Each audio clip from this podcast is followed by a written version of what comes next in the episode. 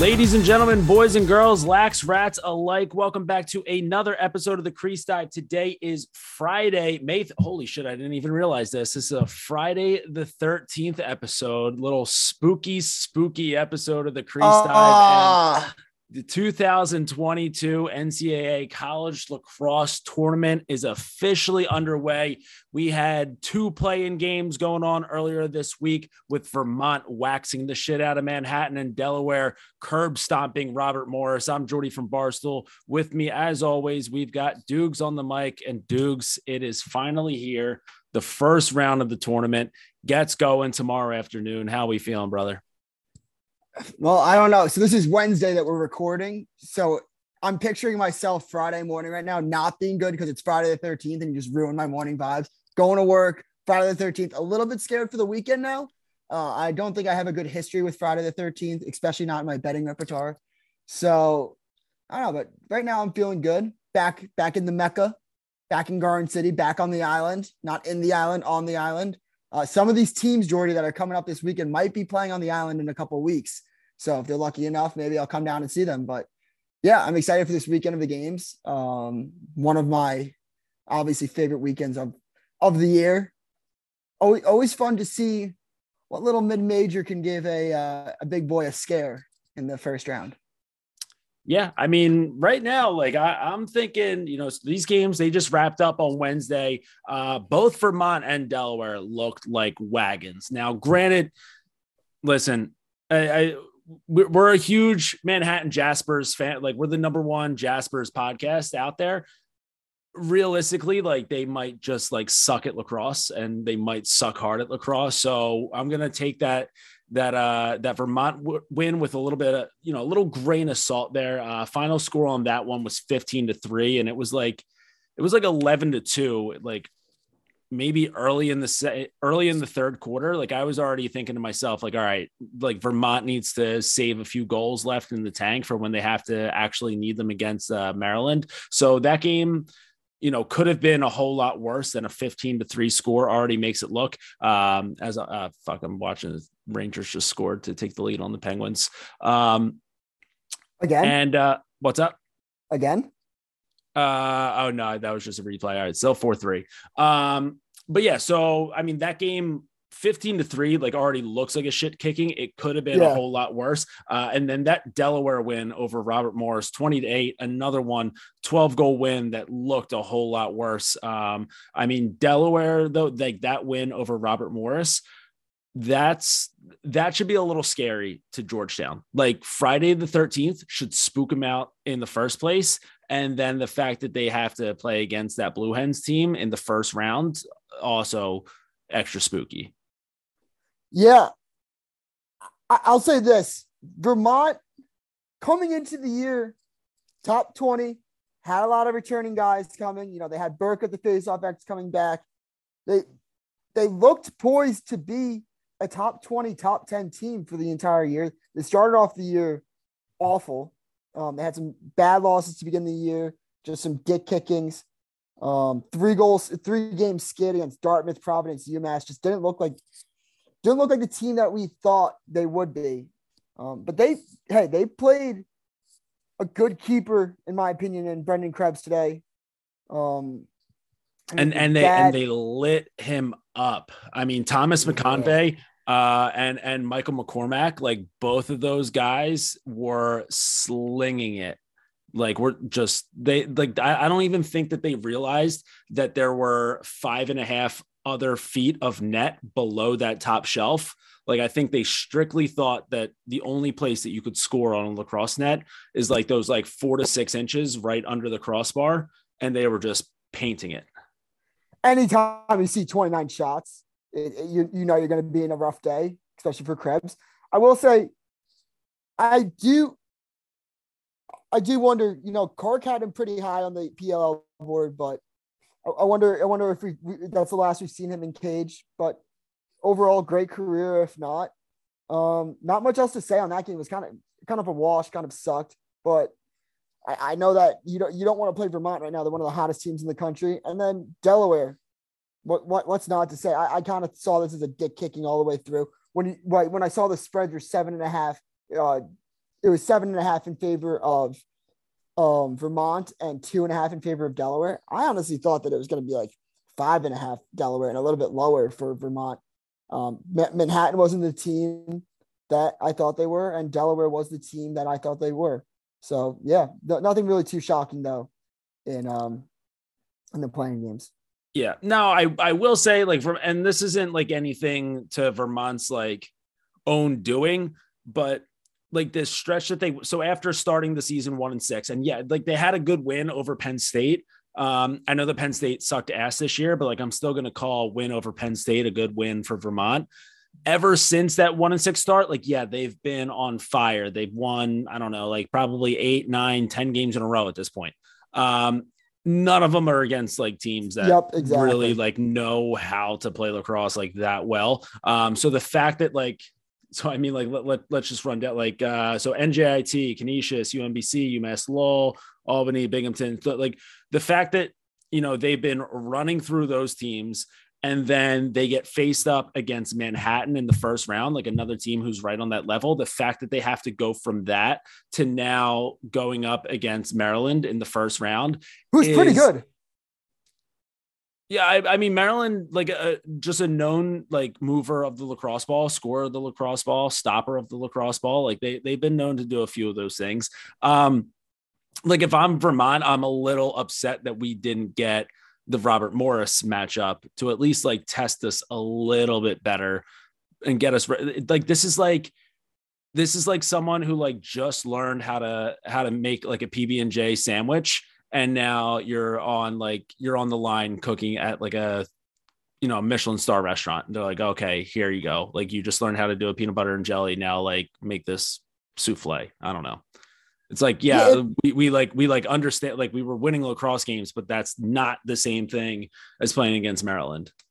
Yeah, it's kind of like you're you're you know you're a business major freshman year of college. You're, you're taking econ 100, and you're like, oh, uh, this this business shit's really easy. You're feeling like Jordan Belfort. You're watching The Wolf of Wall Street. You really think you got this business shit down. Then all of a sudden, you get your dick kicked in by Finance 300. You're doing statistical like theories, and you're like, I don't want to do this anymore. That's that's what it's going to take. It's basically from going to Econ 100 to Finance 300 when you play Manhattan versus Maryland. But yeah, at least they saw a good keeper. That's all I'll say. They saw, yeah, they keeper. saw a good keeper. They they got a lot of high volume shots, and I do think that they could have scored way more goals in that game than they actually did. So that means that there's going to be at least a few reserve goals from tonight that'll carry over into Sunday against Maryland. Um, but again, like so that's listen, I, I don't I love Vermont. Big big fan of the Catamounts. Um, big fan of Burlington as as a you know as, as a city. Um, awesome place to visit. Great beer, great food, uh, good music and shit like that. So nothing but love for Vermont. They're gonna get fucking plastered against Maryland, but like anyone would in the first round. The that Delaware win though, like that was one where I'm like, okay, like Georgetown is going to win that game most likely but it's it's gonna be a game. Like it's gonna be within five goals. I think. No, I don't. I don't disagree at at all. It's gonna be awesome to see like Mike Robinson. I think one of the best shooters in the country going against like McElroy, Bowen, that Georgetown defense. Yeah, I think Georgetown's probably a little bit, you know, probably a little bit a little bit more talented. Uh, they got they got they got a lot of threats on that on that uh on that roster. But yeah, I mean, if Vermont going just going back to Vermont, if, if they want any prayer, Tommy Burke's have to have to have a game and a half. He's gonna have to give them possessions. I will say this: I saw McNaney had like a season high 13 saves, which McNaney I haven't. If you remember last year, if you tuned in last year, I shit on McNaney last year. I, I thought he was overrated, not good. He shut me the fuck up. I have, I've had nothing to say about him this year. I think he's had a wonderful season he's he's had like a season high 13 saves, maybe in the Big Ten championship or the semifinals. I don't know. If Vermont gets enough possessions and they start letting him loose on McNaney, and he, he's seeing more shots than he's seen all year, you don't know what's going to happen because you're just not not used to that volume. Vermont's got good shooters, so that's the recipe for that's the recipe for an upset. But it's the same recipe as last year. well, Vermont like like I, I, I it's a, it's a, last year. They sucked. They, they lost by like 13. Yeah, I think uh, Was it that bad? I, I thought it was like I thought, I thought it was like 60, I thought it was like six goal. Yeah, I mean six goals is still like it, it wasn't close. It wasn't cl- it wasn't like uh oh Vermont almost had them by like the skin of their teeth type of thing. Um no, but that I mean that is a really good point that you bring up, and like I feel like like most of the time you're in that situation, you're Vermont and you're going up against Maryland, and like I feel like the the smart play would be for a coach to be like, all right, boys, like we just got to go in there. We got to really make sure that we take care of the ball. We have to, you know, really cherish all of our possessions, uh, you know, really work hard to get some good looks. Doesn't need to be the first look, like that type of shit where it's like, mm-hmm. hey, like go out there, play smart, and and maybe we can make this a game. If I'm Vermont, like you just said, I throw all that bullshit right out the window and I say, boys, you get the ball in your stick and you're within like 15, 14 yards, let that shit fly. Like if it gets stuffed, it gets stuffed, fine. But like if we can get 30 shots on net or at least around the net, yeah, I, I think you know a few of those might might drop a little bit. Now I'm not saying just shoot from anywhere because Logan McNaney's not a good goalie and he's going to let it up. But to the point that you brought up, like yeah, it's not something that he's necessarily used to. Um, now, getting all those shots off is going to be the difficult part for uh, Vermont. I, I don't know if it'll be that difficult for for Delaware though. I mean, they have guys who love to shoot. I mean, just just in that game uh, alone earlier, to, I mean, it was uh, you know Ty Kurtz had I think nine shots. I think Mike Robinson might have had like 10 shots. Uh, JP Ward might have had somewhere around that. So like guys who, who get the ball often and, and like to put it on net. Um, so, I mean, that's a, that's a good little lineup that they have there. I, I I'm high on Delaware, but I still think, um, that Georgetown is just way, way, way too good this year for, and, and especially I big, bigger on McElroy being able to, to hop in there and, you know, stop, you know, put put the put a lot of the kibosh on a lot of those. Yeah, it, this is gonna at the risk of st- sounding very stupid. There doesn't seem like an easy game in the first round. Does that like? I would. I mean, I, like I would. Team, like, who do you think's the easiest game? Okay, so one one I would say Maryland and, and Vermont is an easy game for Maryland. Is is an easy game for Maryland. For sure, uh, but you can't take Vermont lightly. Like I'm not you, saying like and also oh, well, last, yeah. year's game was, last year's game was 17 to 11. So again, I just it's just you can't you can't be falling asleep this week looking ahead of the schedule. Will Maryland win by nine? For sure. Like there, there, there's no doubt. Like they'll probably win by 10 or some shit. Like and we'll be like, why, why, why do we even think this was going to be a game? But I just don't think that they should take this week easy. I don't think can that I, there's any cakewalks. Can I say something? Can I? I have, I have a take, and I I, I want to get to it a little bit later. I don't want to talk about this matchup just yet, but it's something that I've been talking myself into over the last 17 to 24 hours. Yeah, let, let it fly. What, what else are we doing this podcast? Well, so obviously, you know, Maryland, Vermont. I think that that's an easy game for Maryland. I think the next easiest game here and and this one hurts to say because I hate them so much. I think it's Rutgers over Harvard. Fuck you, Jordy. I I I've been talking myself into this for for most of the day right now. I I don't see that being much of a game at all. Well, let me tell you why you're wrong.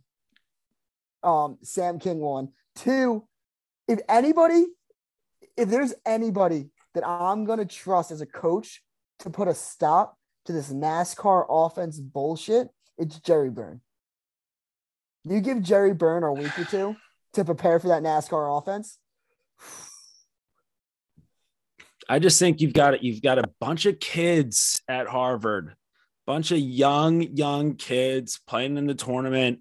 Big moment for them. They haven't played in a couple weeks because they weren't good enough to get into the Ivy League tournament. So they, they haven't played a game in two weeks. They haven't been hot to end the regular season. So it's not like they like finished the season strong. Like they limped their way out of the regular season, haven't played in two weeks, have a bunch of freshmen leading the way offensively. Then they have to go up against Cole Kirst, who's one of the best goalies in the nation and a guy who can really get hot and really steal a game if he has to. I don't think he'll have to steal this one. But he can take over a game. So you've got a bunch of freshmen who are going to get stuffed by Cole Kirst and or Colin Kirst. Um, too many Kirst to keep up with mm-hmm. bunch of bunch of freshmen who are going to get stuffed by Colin Kirst. They're going to start to feel, you know, a little little down on themselves, but at the same time, like they're like, well, you know what? Like we have three more years of this shit anyway. Like, like they're gonna feel down on themselves, but not to the point where it's like we really have to get it together right now because not only will our season end, but our career ends at like it's it's different. Like when you've got a bunch of seniors leading the way, it's like, hey, if we don't win this, like that's the last time we're putting on our jersey. Sam King is a great lacrosse player. He loses this game on, uh, so that's that's a Sunday game. He still has three more years to put on that Harvard sweater. I, I genuinely believe that Jerry Byrne will have a plan for this Rutgers offense. I, I get that the means more. Everyone has a plan until you get punched. And you know what this Harvard team does? They have nothing to lose. You never fight a guy that has nothing to lose, Jordy. I think and they have a lot to lose. I think that this is Harvard. They got the national championship in 2025. They got nothing to lose this year. They're ahead of schedule. well, exactly. Well, but what I'm saying is like this is like they have the ability to make the Ivy League, and well, they they actually they have the chance to make the selection committee look like the biggest bunch of jokes known to man. Like this, if they if they lose by more than I'll just say three or four goals, like Donna looks like a complete and total asshole.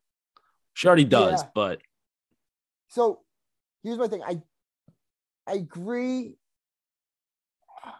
I agree with like so they beat Princeton, but then they that Yale loss was they were right there. That was an overtime. It's like I yeah, think they were just starting to play their best ball. Were they? They were one and three to close out the season, and then they haven't played since the end of April. So the Cornell loss was really bad. The Penn loss was close. Princeton was their best game of the year, and then I thought they, they lost. Um, they lost their keeper. What's his fucking name?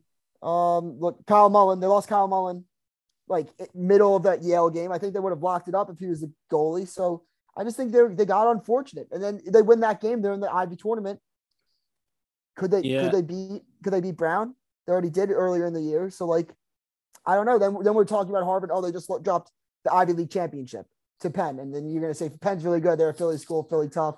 Blah blah blah, and then we have a whole another narrative. So well, if my aunt had balls, she'd be my uncle. Let me fucking have this. I want fucking Harvard to win. I can't fucking. I, I agree. Like, I hate. I hate Rutgers too. I hate Rutgers. But here's the thing: if Mitch Bartolo shoots 1400 shots and he hits the cage on like four of them, then that that's going to have Harvard rattled. If Ross Scott is putting defenseman in the blender at X, that's going to have him rattled. If Colin Kirst is making saves left and right because no one can get around his big ass body, that's going to have him rattled. I, I, I think I've talked myself. I'm not going to be able to talk myself off of this one. It hurts to say because of how much I hate Rutgers, but I think that they spank Harvard. So to answer your question that was posed, like eight minutes ago at this point, I, I do think that there's two two easy games in the first round. Yes. Um, just my last point, Rutgers got kind of shit dicked by Princeton earlier in the year, 16 to 11, and Harvard shit kicked Princeton a little bit, 1916. So maybe we can look at a 19 to 11 Harvard victory for people out there. Maybe. I actually, I, I was asked if I wanted to go to the Harvard Rutgers game in Piscataway. I don't think I could show my face there.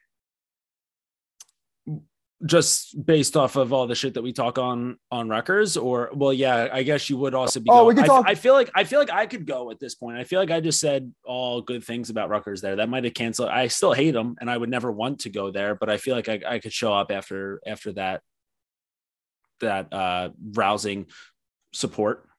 Yeah, fine. Yeah, all right, Rutgers fan. Uh all right so let's let's talk about all right so obviously we we uh we got right into some of the uh some of the previews there but everything gets going on saturday at noon. So we've got saturday 12 2 30 5 p.m 7 30 p.m um i'm, I'm so happy that you know it, it's not like it's not like there are a ton of games in the tournament, but there's still like always the chance that the NCAA would be like so dumb and have like two games go off at 12 and then two games go off at five. So um, couldn't be happier that all those are staggered. So everything on ESPNU. Um, and so you can just sit there on the couch, leave that channel on all day. Um, you know, you can throw on some Stanley Cup playoffs, some NBA playoffs, whatever you want on the, on another screen, but you know that everything's just staying right there on ESPNU from 12 to probably I don't know like 9 30. Uh, same mm-hmm. thing on Sunday. Um, so I mean, just the I mean, yeah, obviously Final Four weekend is awesome, but like this, this is, I mean, this is the the first Thursday, Friday of March Madness. Yeah, it's uh, it, it's a toss up with this. Do you like more lacrosse this weekend, or do you like next weekend, where it, you know you see some of these teams, you get an upset. The thing that I love is you get an upset this week. You just need to win one more to go to go to the Final Four. I mean, you saw it with Albany a couple years ago. You see it with Towson. Some of these random school, not random schools, but not not considered hotbeds or perennial powerhouses. Um, so you, you're looking at teams like St. Joe's and Richmond. They get one done this weekend. They're looking one game away from the Final Four. Um, pretty cool. Um, bro, what, what just happened with the Bruins? I'm I'm seeing a bunch of people freaking out on Twitter. Uh, let me. Are you talking they, about the Celtics? Yeah.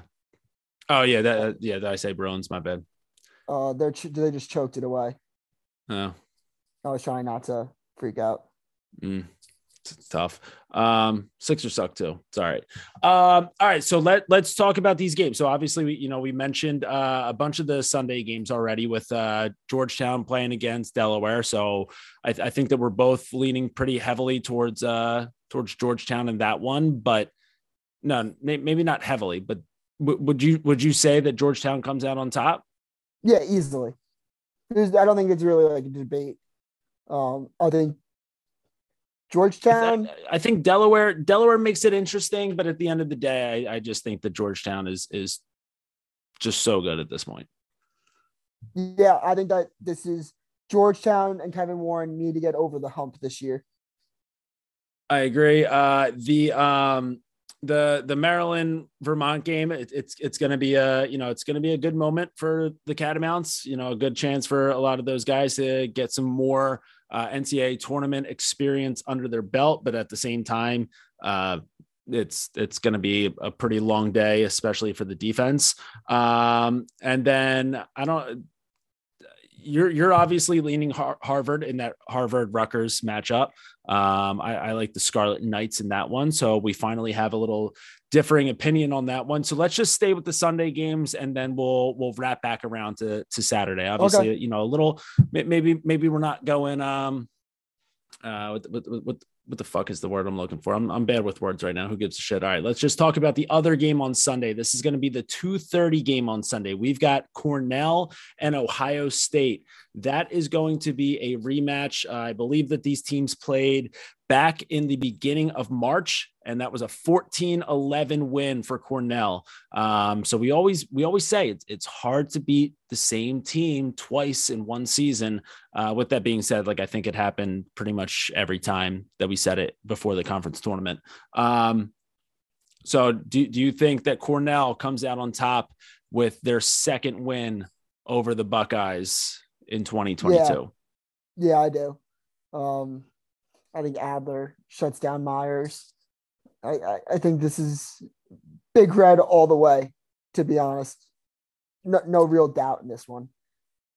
Yeah. Um, so I mean, just just looking at like what Ohio State has done this year, like they I, I was I was a little shocked that they got into the tournament, but at the same time, like I think that um, you know they've still had a decent season right? Like it, it's not like not saying that they had a bad season um I, I just think that you know maybe notre dame belongs in there uh, ahead of them but obviously notre dame lost that head-to-head matchup. Uh, but just looking at, at what they've done this year on the road they are not a very good team. Um so they they have they have one win on the road this year, and that was way back in February against North Carolina. Um, since then, they've lost on the road to Cornell, they've lost on the road to Rutgers, they've lost on the road to Maryland, um, and then obviously they were on the road for the uh, Big Ten semifinals where they also lost to Rutgers. So um, on the road, a, a, pretty pretty rough rough go for Ohio State this year. Um, now I would I would be uh, I'd be remiss if if I didn't bring up a point that I just brought up against Harvard, where a lot of freshmen like this is a very senior heavy team. Um, so like that that's always going to play a little bit more. Like if you know if it's a if it's a tight game at halftime like I, I, think that maybe they come out with with just a lot of juice to start off that third quarter and then anything can happen from there. Um, but i do think you know gavin adler is just top tier defense like a first team all american defenseman and when you've got one of those guys in the bag for you um, you know and then you know you're, you're stopping them on that end you give the ball to john piatelli on the other end and it ends up in the back of the net turn and rake. See you later. Yeah. Yeah, no, I I honestly I'm so fucking mad about the Celtics. God fucking damn it. Oh damn. I just, you know, this is what you get when you record during the middle of a die, do or die game. I can't believe they choked the fucking lead away. but yes, going back to Ohio State, I, I think that Cornell will probably break Ohio State's fans' hearts. You know, similar to the way that the Bucks fans are breaking the Celtics fans' hearts tonight. Um, yeah, there's not there's not really much I have to, really have to say about the game. I think that Cornell's defense is better than Ohio State's offense, and I think that Cornell will just get it done on the offensive end. I don't. I, Ohio State's defense hasn't done much to stand out to me this year. I think that the Big Ten's a joke. I think that the Ivy League is really good. So that's where I stand. I will say that the, the, the conference that has the most to lose this weekend is the Ivy League, of course.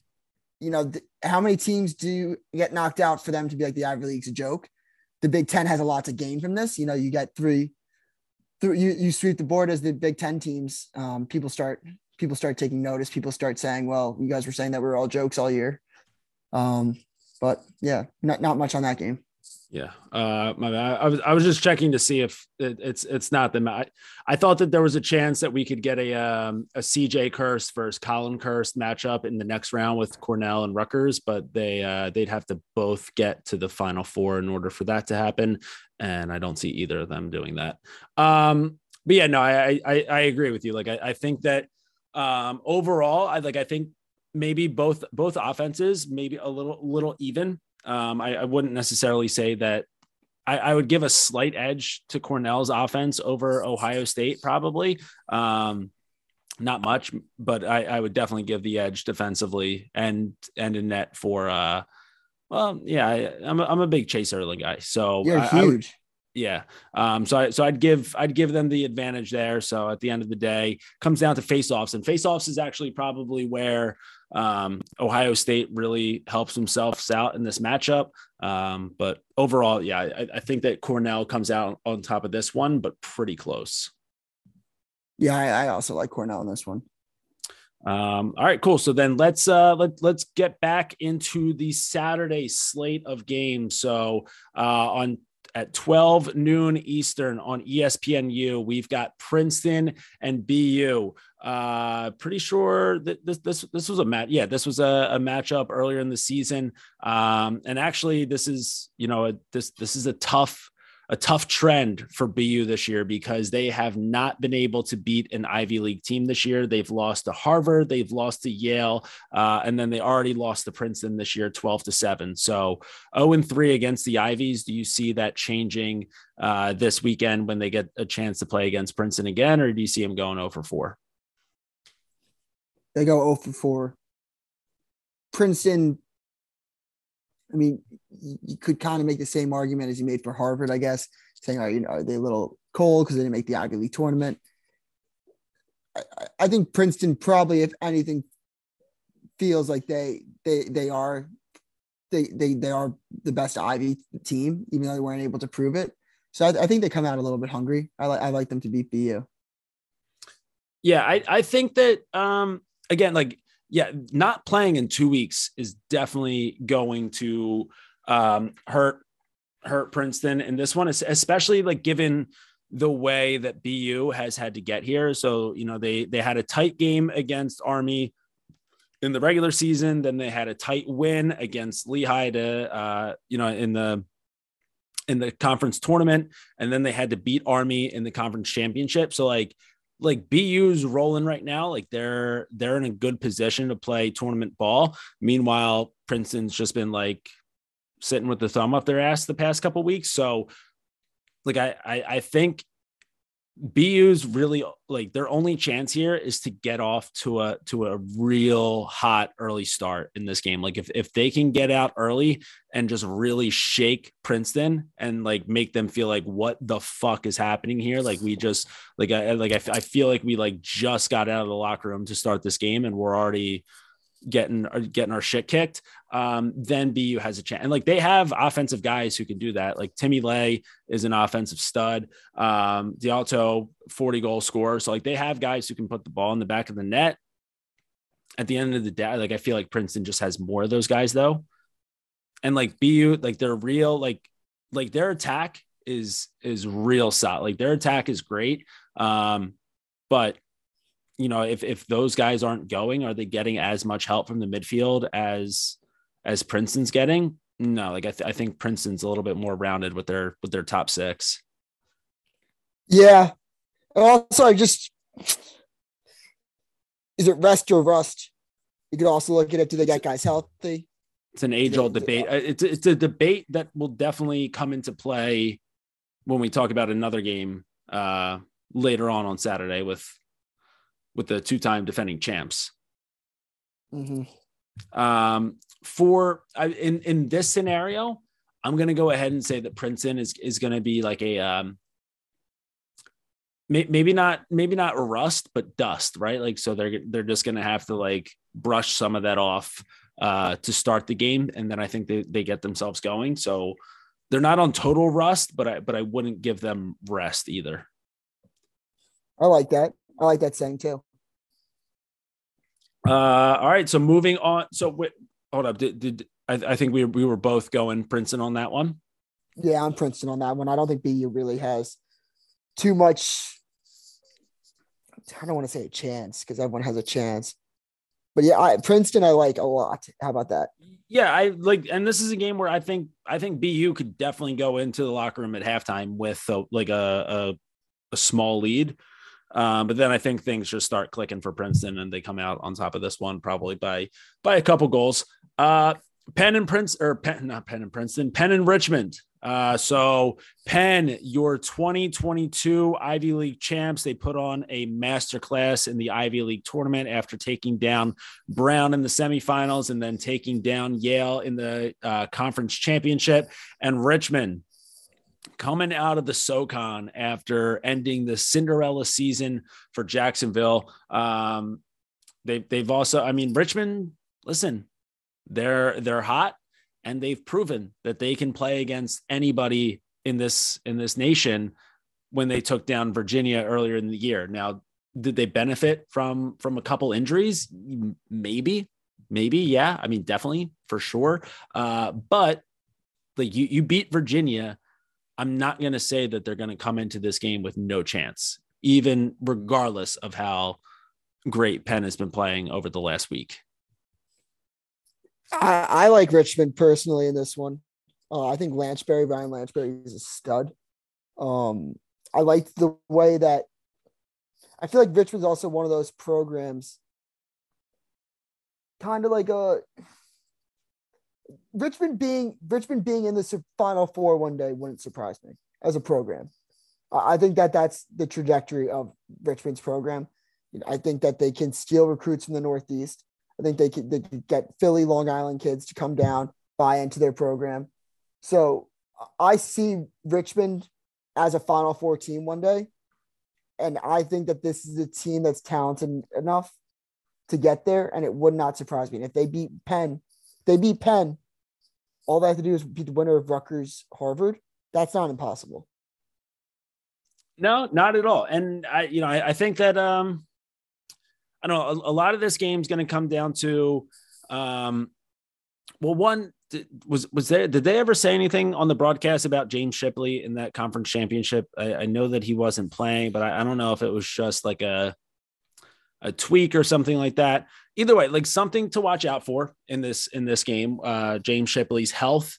Um, I don't know. I, like I, I think overall, like I, I would say that Penn has the best player on the field, the second best player on the field.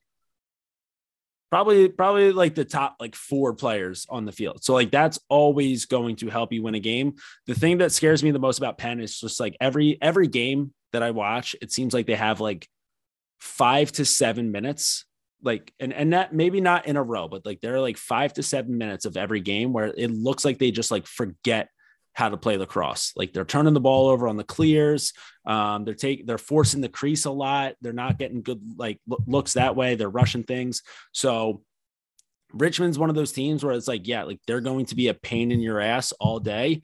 And if you have those five to seven minutes of playing like some dangerously shitty lacrosse and like you let them stick around in the game after, like throughout that, then it's going to be a dogfight the whole time. So, um, now maybe maybe Penn puts together a whole if Penn puts together a whole 60 minutes and James Shipley is is healthy um, and Sam Handley is just going downhill like the like 6'10 monster that he is, then I think that Penn comes out on top of this one without breaking much of a sweat.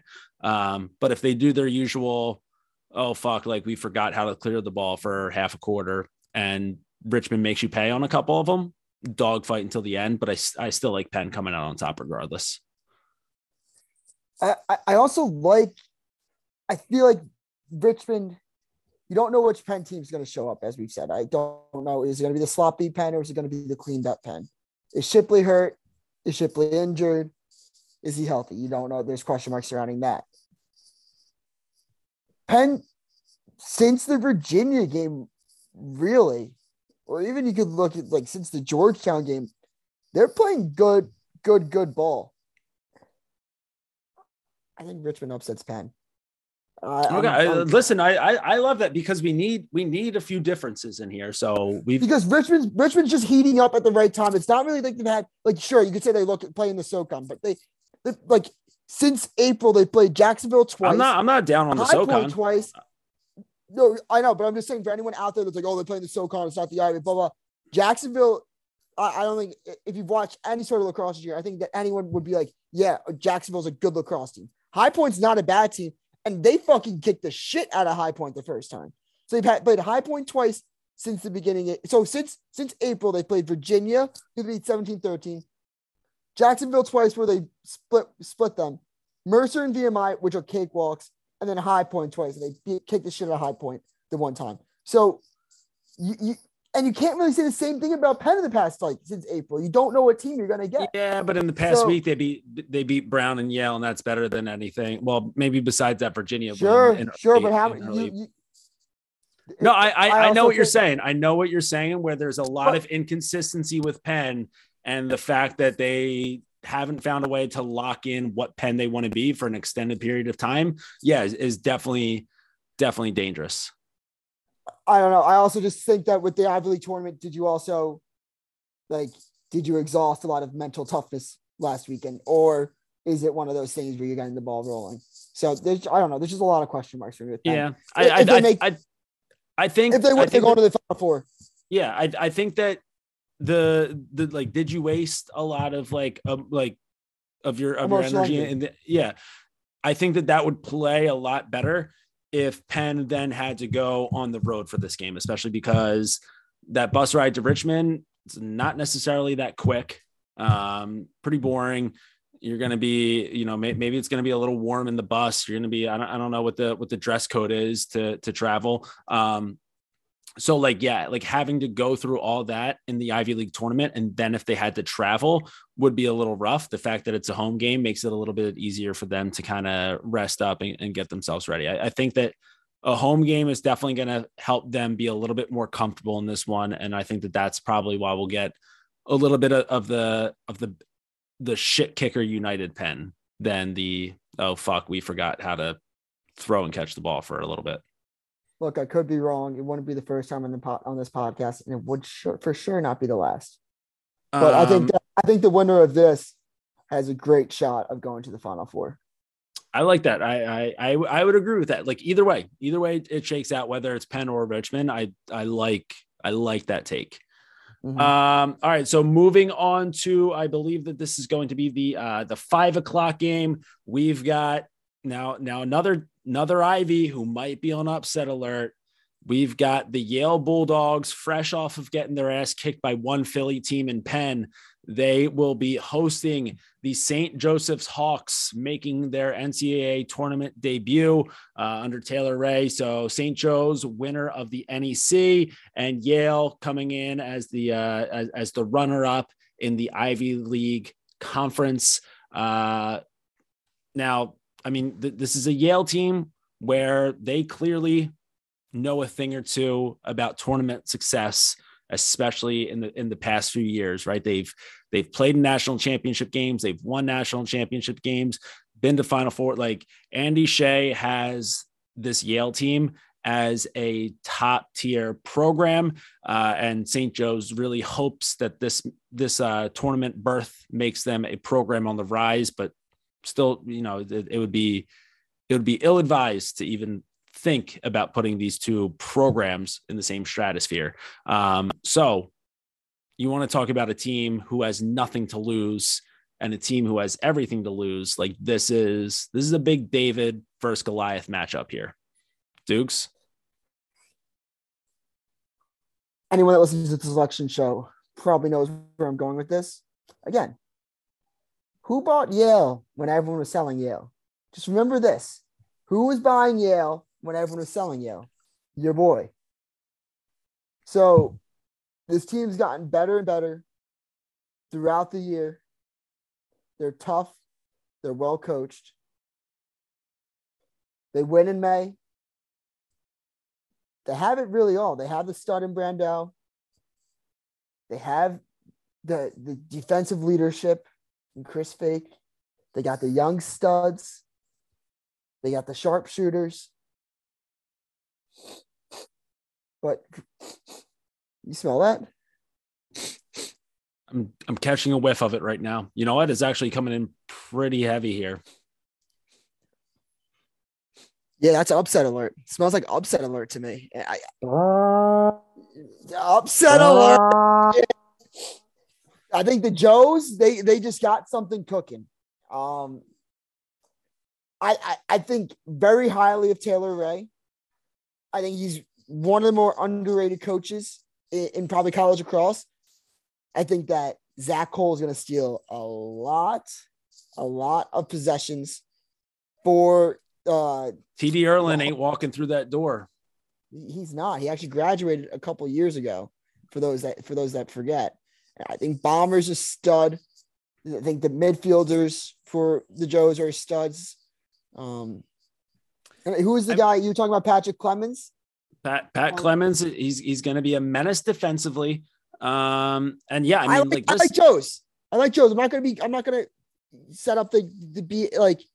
I think that they have to beat around the bush. I like it. I'm not going to be. I'm not going to. Let's cut. Let's cut to the bullshit. Let's cut to the bullshit. Um, listen, I, I'm I'm riding I'm riding with the Hawks on this one. The Hawk never dies. Uh, I mean, this is a this is a team where again, like I mentioned this a lot. Like they're they're a team that loves to score the ball, and and I know that like any offensive player, does, but like they they do it in a way where they like to be as disrespectful as possible. Like like they're gonna score they're going to make sure that their social team gets a great angle of it. They're going to post it. Yeah. They're going to tag. They're going to tag you on the way out. They're going to be like, "Hey, remember when I fucking dunked on you like this?" I mean, they've got three 40 goal scorers on the team. So if you have Zach Cole winning faceoffs and getting the ball out to those guys, they're gonna score. Like they're gonna get theirs. Um, like I mentioned, you know, they they've got they've got some guys defensively um, who can really be a problem for like at, at the end of the day, yeah, Matt Brandau is easily the best player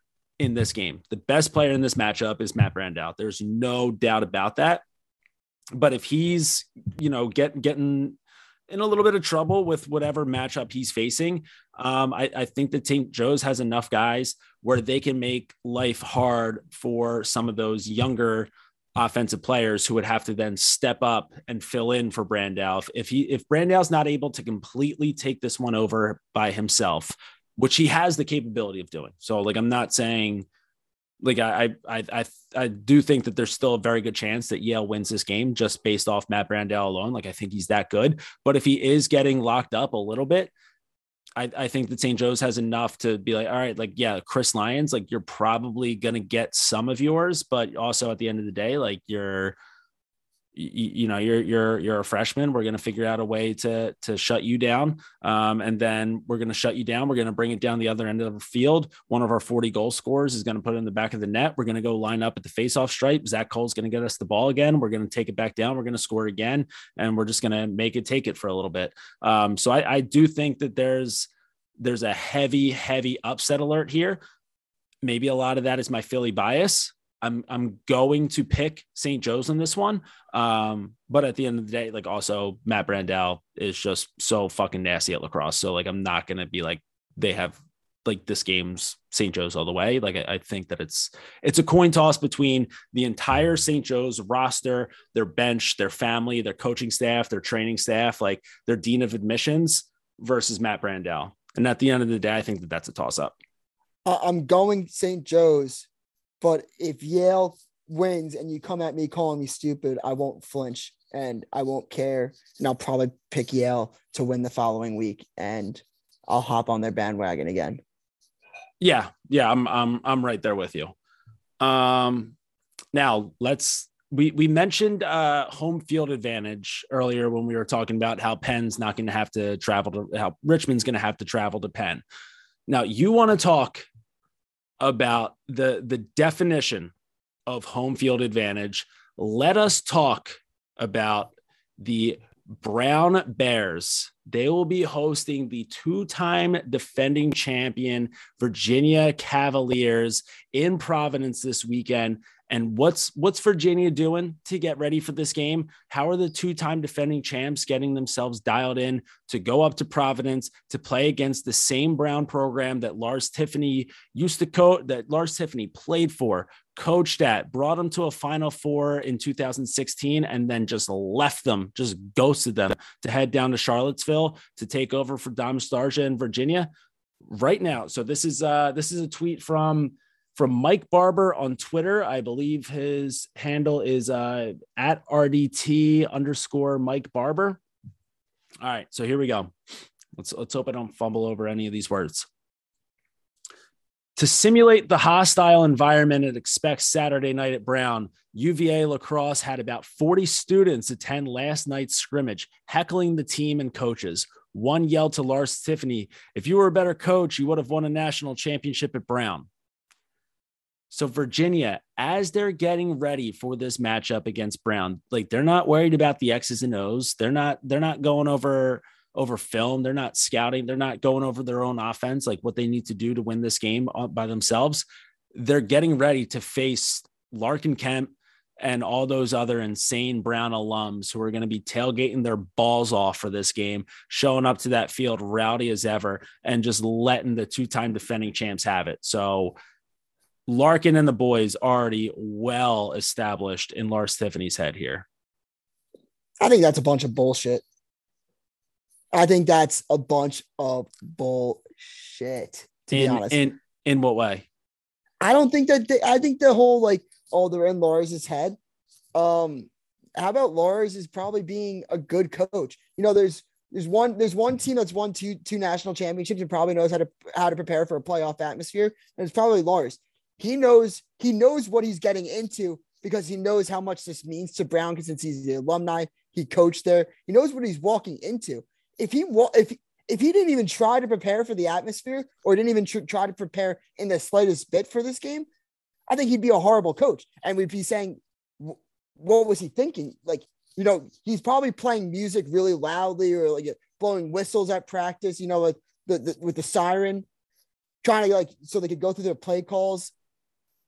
And then I saw some people chirping like, "Oh, that's like that's a D three crowd. Like this is gonna it's gonna be a lot more people than 40."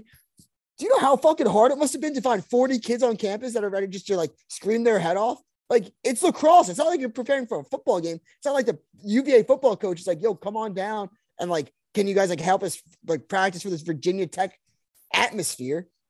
Finding 40 kids, I was surprised. So I think that this whole thing like in your head is is kind of a bunch of bullshit to be honest like you don't think so like i think that I, I I think that I think that Lars is a little bit nervous about heading into this environment, and I, I think that this is a classic case of a coach just overthinking something. I, I think that you have you're the two time defending champs.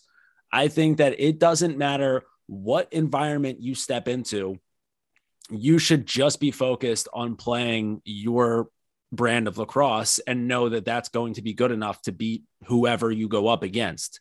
I think the moment you start wasting even if even if you're wasting 5 minutes thinking about all right like we got to get ourselves ready for this for this environment like you're just hyping everything up and then I I I just think that you're you're focusing on the wrong things heading into and I, I, who knows? Like maybe maybe this was like a one time thing. Maybe it lasted for like 20 minutes and then that was the end of it. Still think that's 20 minutes too long. Yeah i'm on the complete opposite page about this. I think that the fact that he is preparing his team to walk into this type of type of environment or like he he knows he knows this is his first like they probably played they played play they lost to brown two years ago right before the covid break so you know that this team knows these players probably wants a little bit of revenge too. A lot of these guys I, were I, on yeah. the team the year they lost. So, like, yeah, yeah, like you, how, at what point, how long can you prepare for a lacrosse game? In my in my opinion, basketball and lacrosse are two two sports where you can't really. At some point, you watch too much film. You have to go out and just execute and play. Where football, you can learn something new, you can learn tendencies, all that. I, I don't think lacrosse takes as much preparation and film work as football. So the fact that he spent 20 minutes preparing them for the atmosphere, preparing them for like a really loud environment, I don't think it's that crazy. Yeah, but then you, you you just start talking about it and like you spend the 20 minutes like doing it and who knows like how long it was. But then like the whole rest of the week, it's just built up in your head like, yeah, man, like we're we're gonna be walking into we're gonna be walking into a battle here, boys. Like we're gonna be walking into hostile territory. And it's like, all right, like who who's gives a fuck? Like you're two-time uh, that, that would amp me the fuck up. That would amp me the fuck up. I think it would amp anybody else. Like if like they're two-time defending champs, like they're like they're like, yeah, people should be fucking cursing at us. I don't know. That's my mentality in it. Like, like the, if I was getting screamed at, like I would, I think I'd play better. Like I like I like hostile environments like get me like fired up.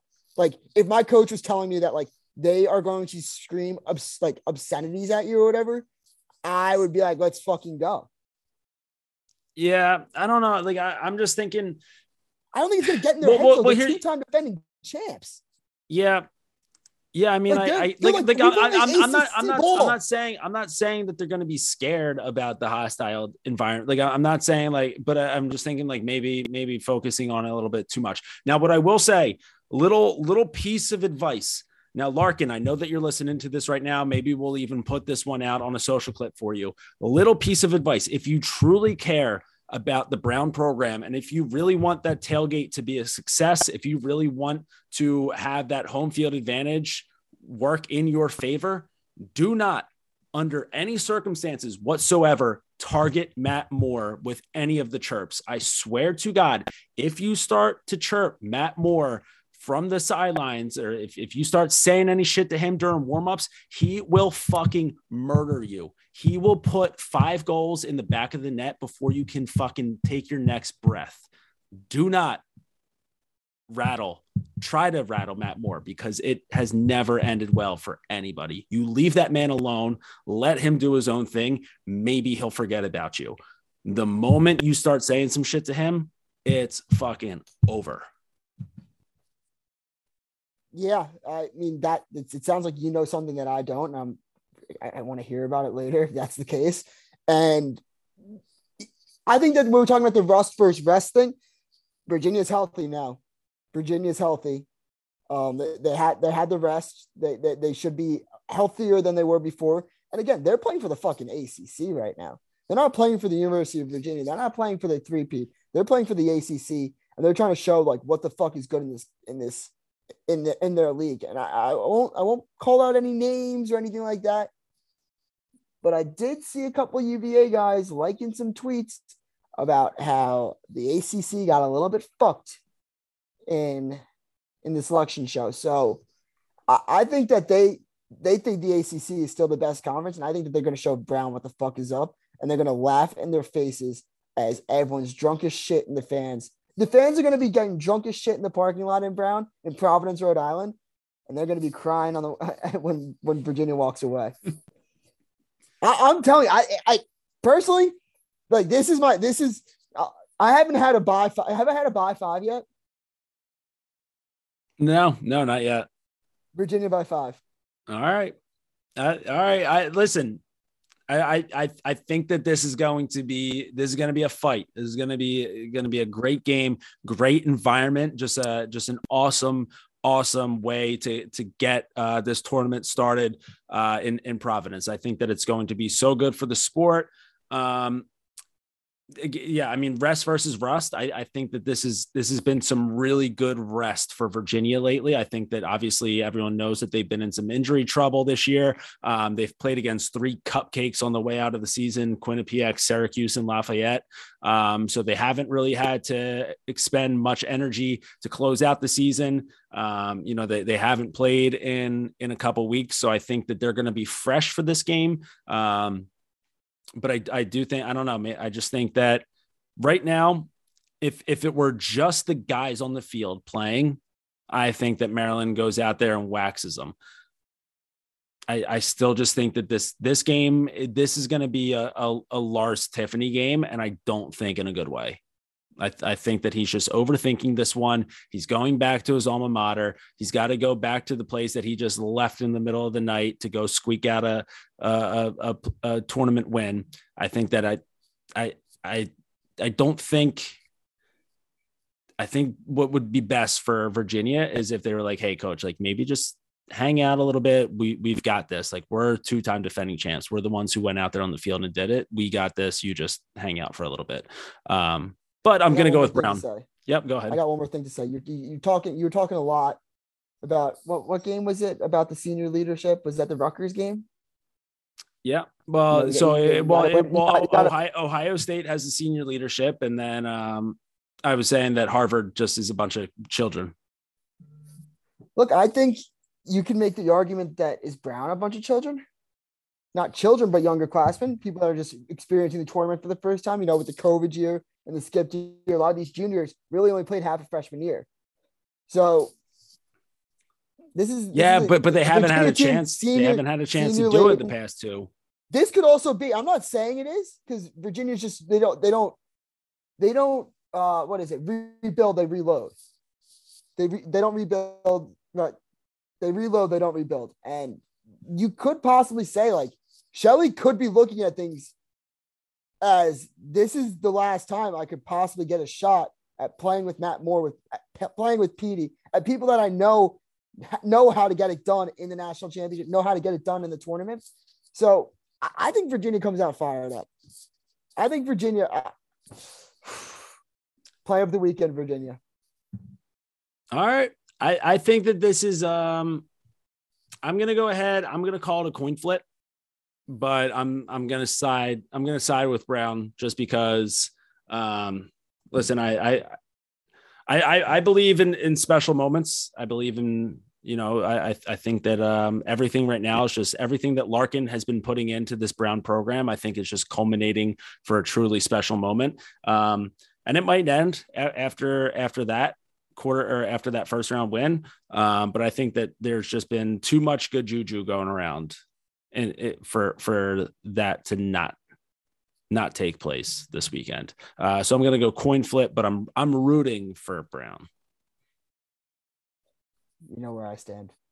We know where you stand. Um, all right, so real quick, let, let's just run through it and uh, give out our pick. So uh, 12 p.m. on Saturday, Princeton BU. I, I, believe, yeah, Princeton, both of us. Uh, 2:30, Penn and Richmond. I, I like I like the Quakers coming out on this one, uh, giving us giving us just a big old Sam Handley game. Uh, Dukes, I think you were in, in between, but I think you were leaning Richmond. All right, so there's a little difference there. Uh, St. Joe's and Yale. I've got the Hawks. Yeah, I'll take the Hawks. Uh, Virginia Brown, split down the middle. Virginia. Uh, on Sunday, I, I don't know which game is going to be. I don't, I don't think that the schedule's out just yet, but either way, uh, one of them is going to be at 12. Uh, Georgetown versus Delaware. I still like the Hoyas in this one, but it'll be tight. Georgetown. Uh, then we've got Maryland versus Vermont. No, no need to even go into that one. That's Maryland. Uh, Cornell, Ohio State. I like Cornell again. Cornell. And then Rutgers, Harvard, another one where we are split. I'm I'm going Rutgers as much as that hurts, but I uh, big big Rutgers in this one. Yeah, I'm not a sellout. I'm going Harvard. Wow, wow. Some people talk about it. Some people are about it. Listen, I, I'm I'm a I'm a guy who uh, full transparency, and uh, I mean, listen, I, I've I've got I don't know. It, it hurt. I that I do feel like a salad on that one, but I've just talked myself into it so hard that I can't go back on myself. Um, all right, so it looks like Rutgers, Harvard, Brown, Virginia, and Penn, Richmond. So th- those are the games to watch, uh, and then you guys will figure out which one of us is just the smartest man on the planet and which one is a full blown donkey brained idiot. Uh, all right, so that is your your 2022 NCAA tournament first round preview. Uh, so we're going to be seeing a lot of great players on the field this weekend, but also a lot of great players. Uh, their team sucked this year and they didn't make the tournament. Uh, but what they did do this past week is they got drafted to the PLL. So the uh, 2022 college draft just went down on Tuesday night. Uh, little bit of a shocker there with, with the first overall pick. I think, uh, you know, most people were expecting Chris Gray to go first overall. Logan Wisnauskas goes first. Uh, so number one goes number one to the Chrome. Chris Gray goes second. Um, I, I'm sure you guys all know the picks by now, but anything really stand out uh, to, to you during the draft? Any picks really stand out to you, Dukes?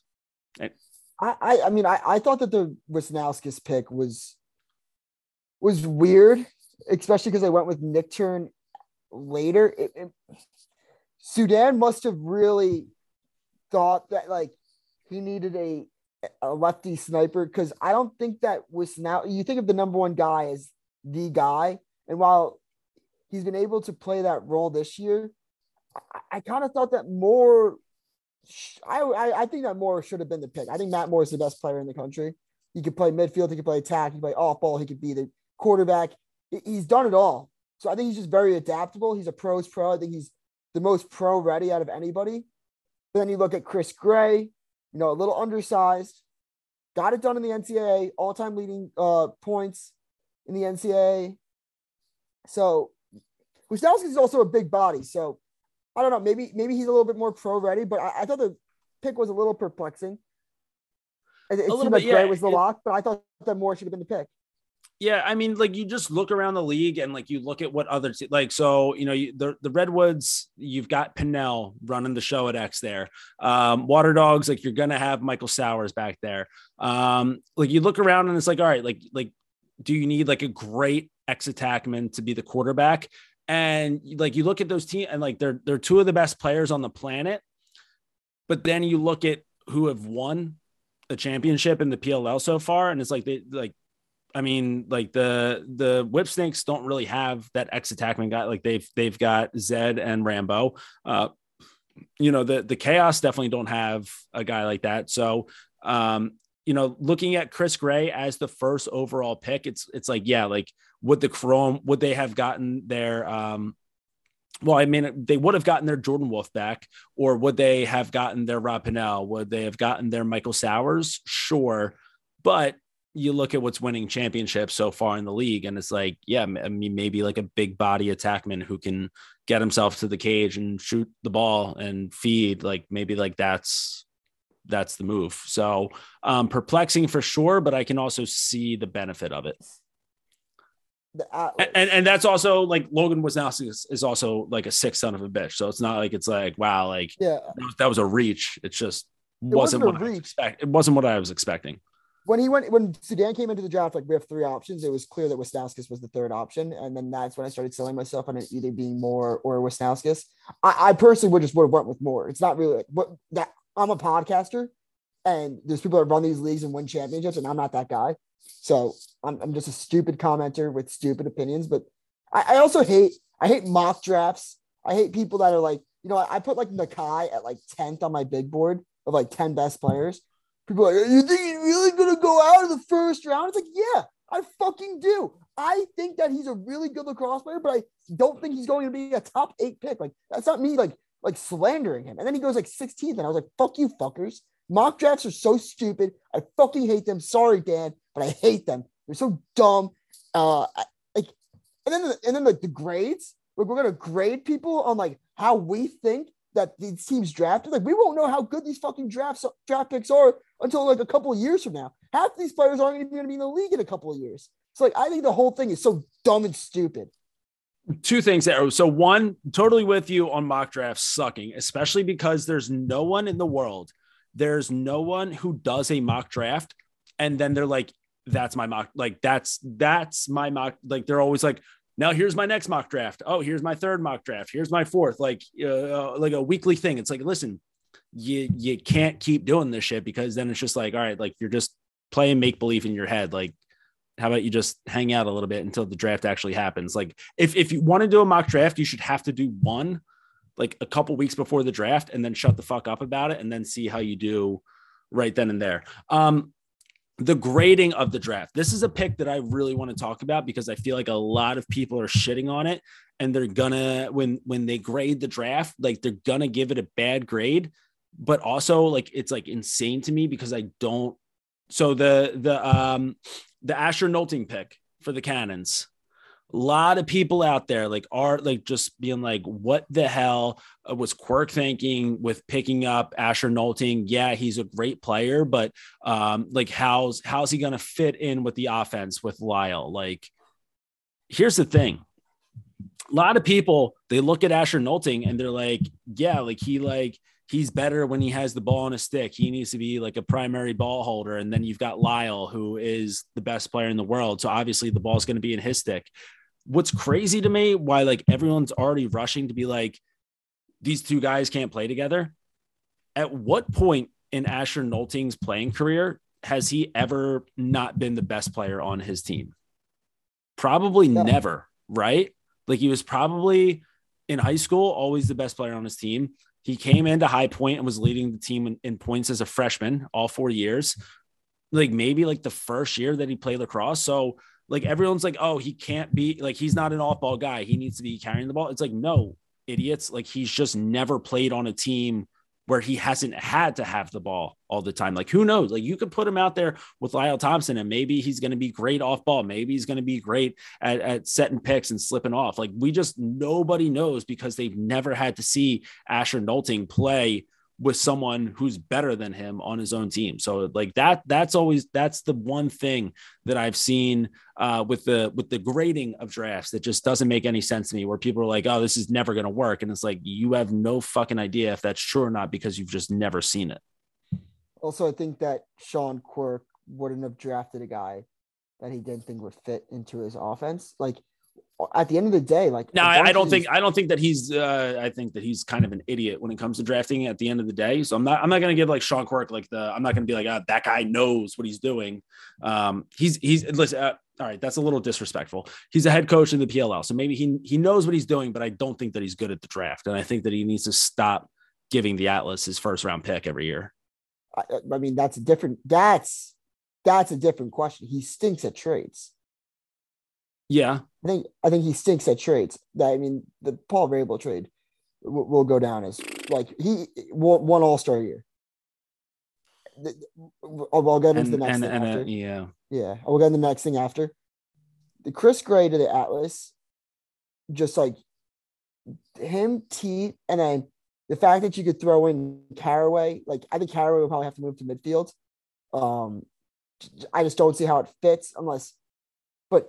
Eric oh, you don't Law like on the cre- I, I don't know because I think Eric Law will go on the crease. Oh, oh, oh! You're you're just saying you you don't know. Yeah, you're not saying you don't know how the offense fits. You're just saying you don't know how all these guys fit into the lineup. Yeah, like Caraway, yeah. I fucking I, I love him. Like I he's a fucking stud. Like he if he if, like he can get traded from the Atlas and he'll be a stud on any of the teams. Yeah, he's a he's a, he's a pro's pro. He's going to be a fixture in the league. My only thing is how does he fit with Gray coming in? Like if Gray goes to X and like, well, why wouldn't Teat play X? It's just that there's a lot of moving pieces. Um, yeah.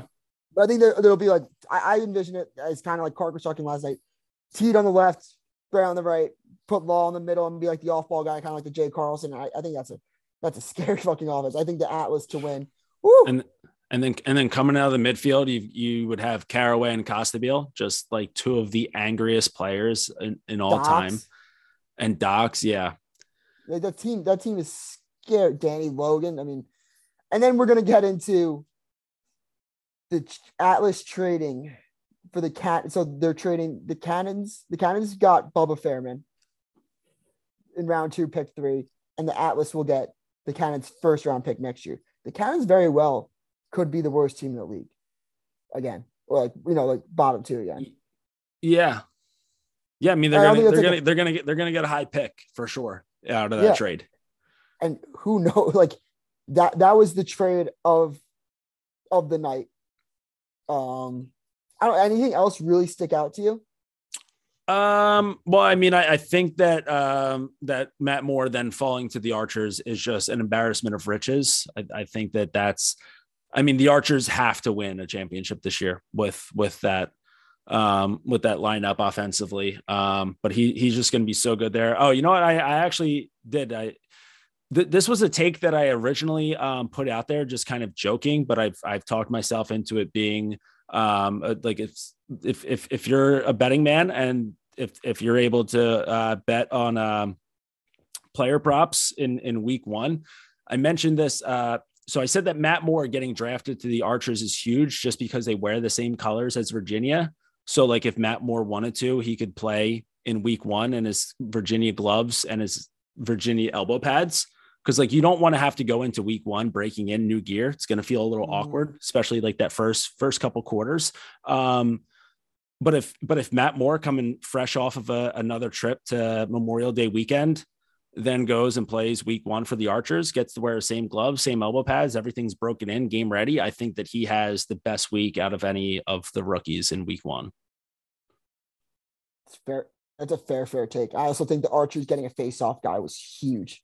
I, I made a tweet right after the moore thing. I was like cool. They got matt moore they got another offensive piece but like do they still have a face-off guy? They got Inacio from ohio state who i'm fairly high on. I like canadian guys and i think that he'll actually adapt to the pro game pretty well I feel like the Canadian guys are just tough at the X, and with the new face-off rules that the PLL has, I think he was a good pick.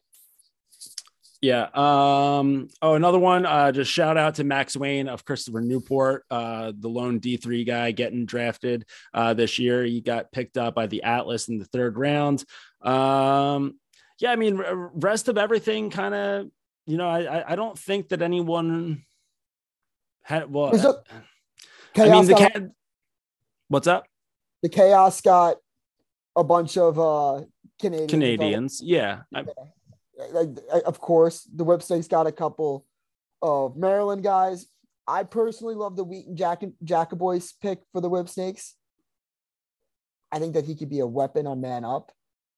I think that it, it, it'll be interesting to see because between him, I think him and Will Perry, my boy, they're, they're going to be battling at training camp or yeah, training camp because Wheaton will be there for who kind of stays on the roster or who because who knows? Do they cut like a John Haus? Do they cut a Mike Chanenchuk?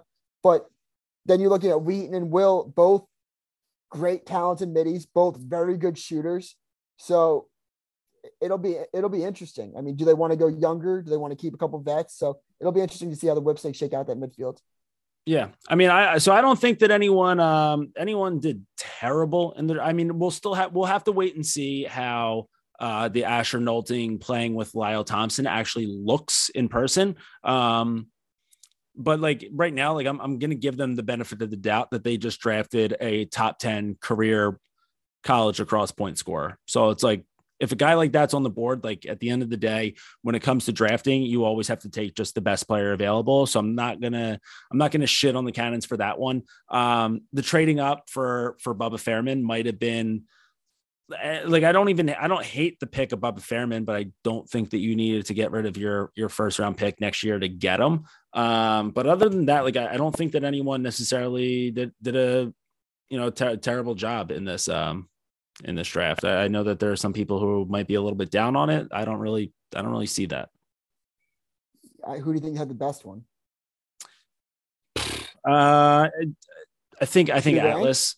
Nah, I would I would go. At, I think Atlas and Archers had the best had the best night.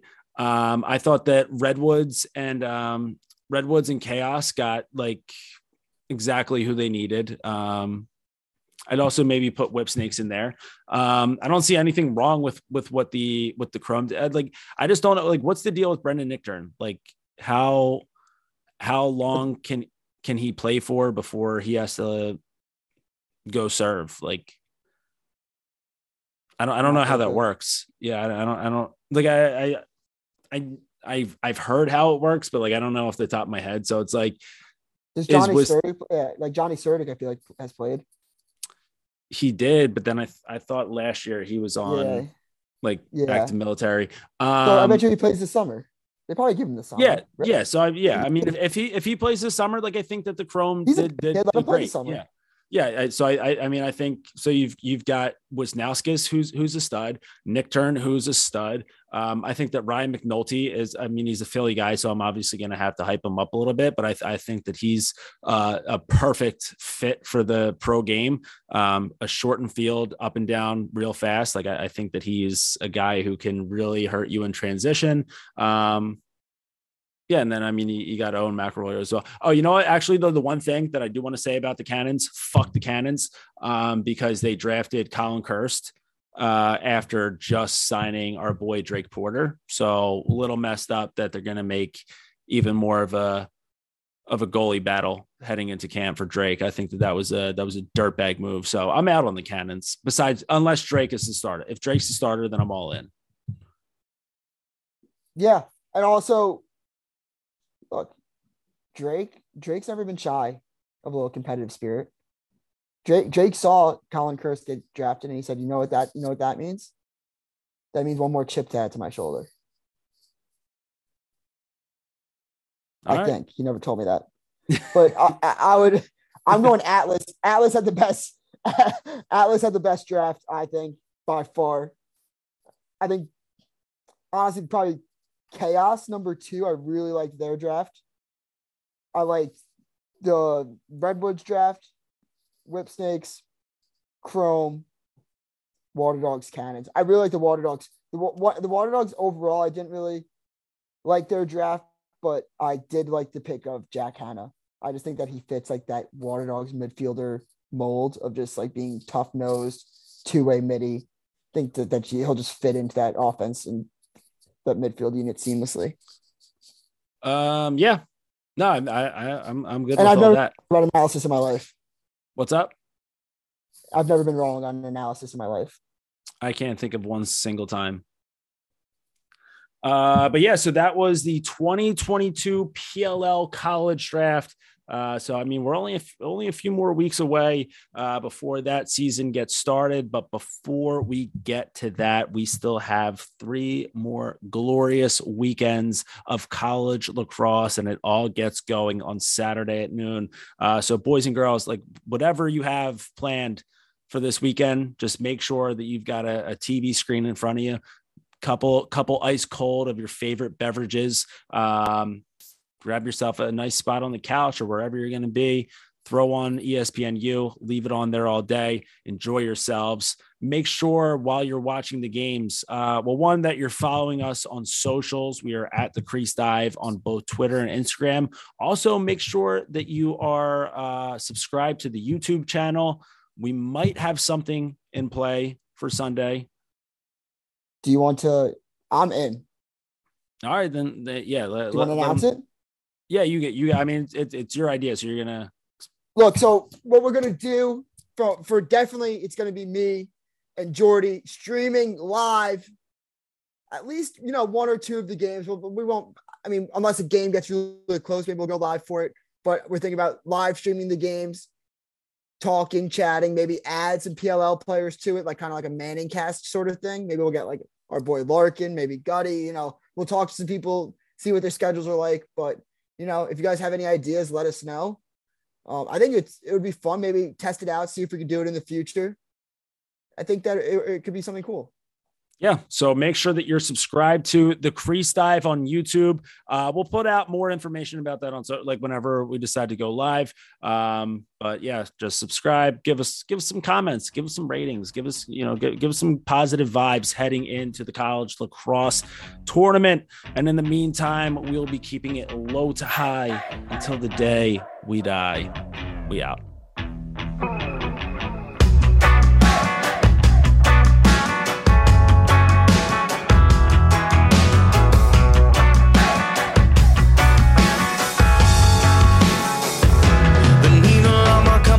This is imagination is winning.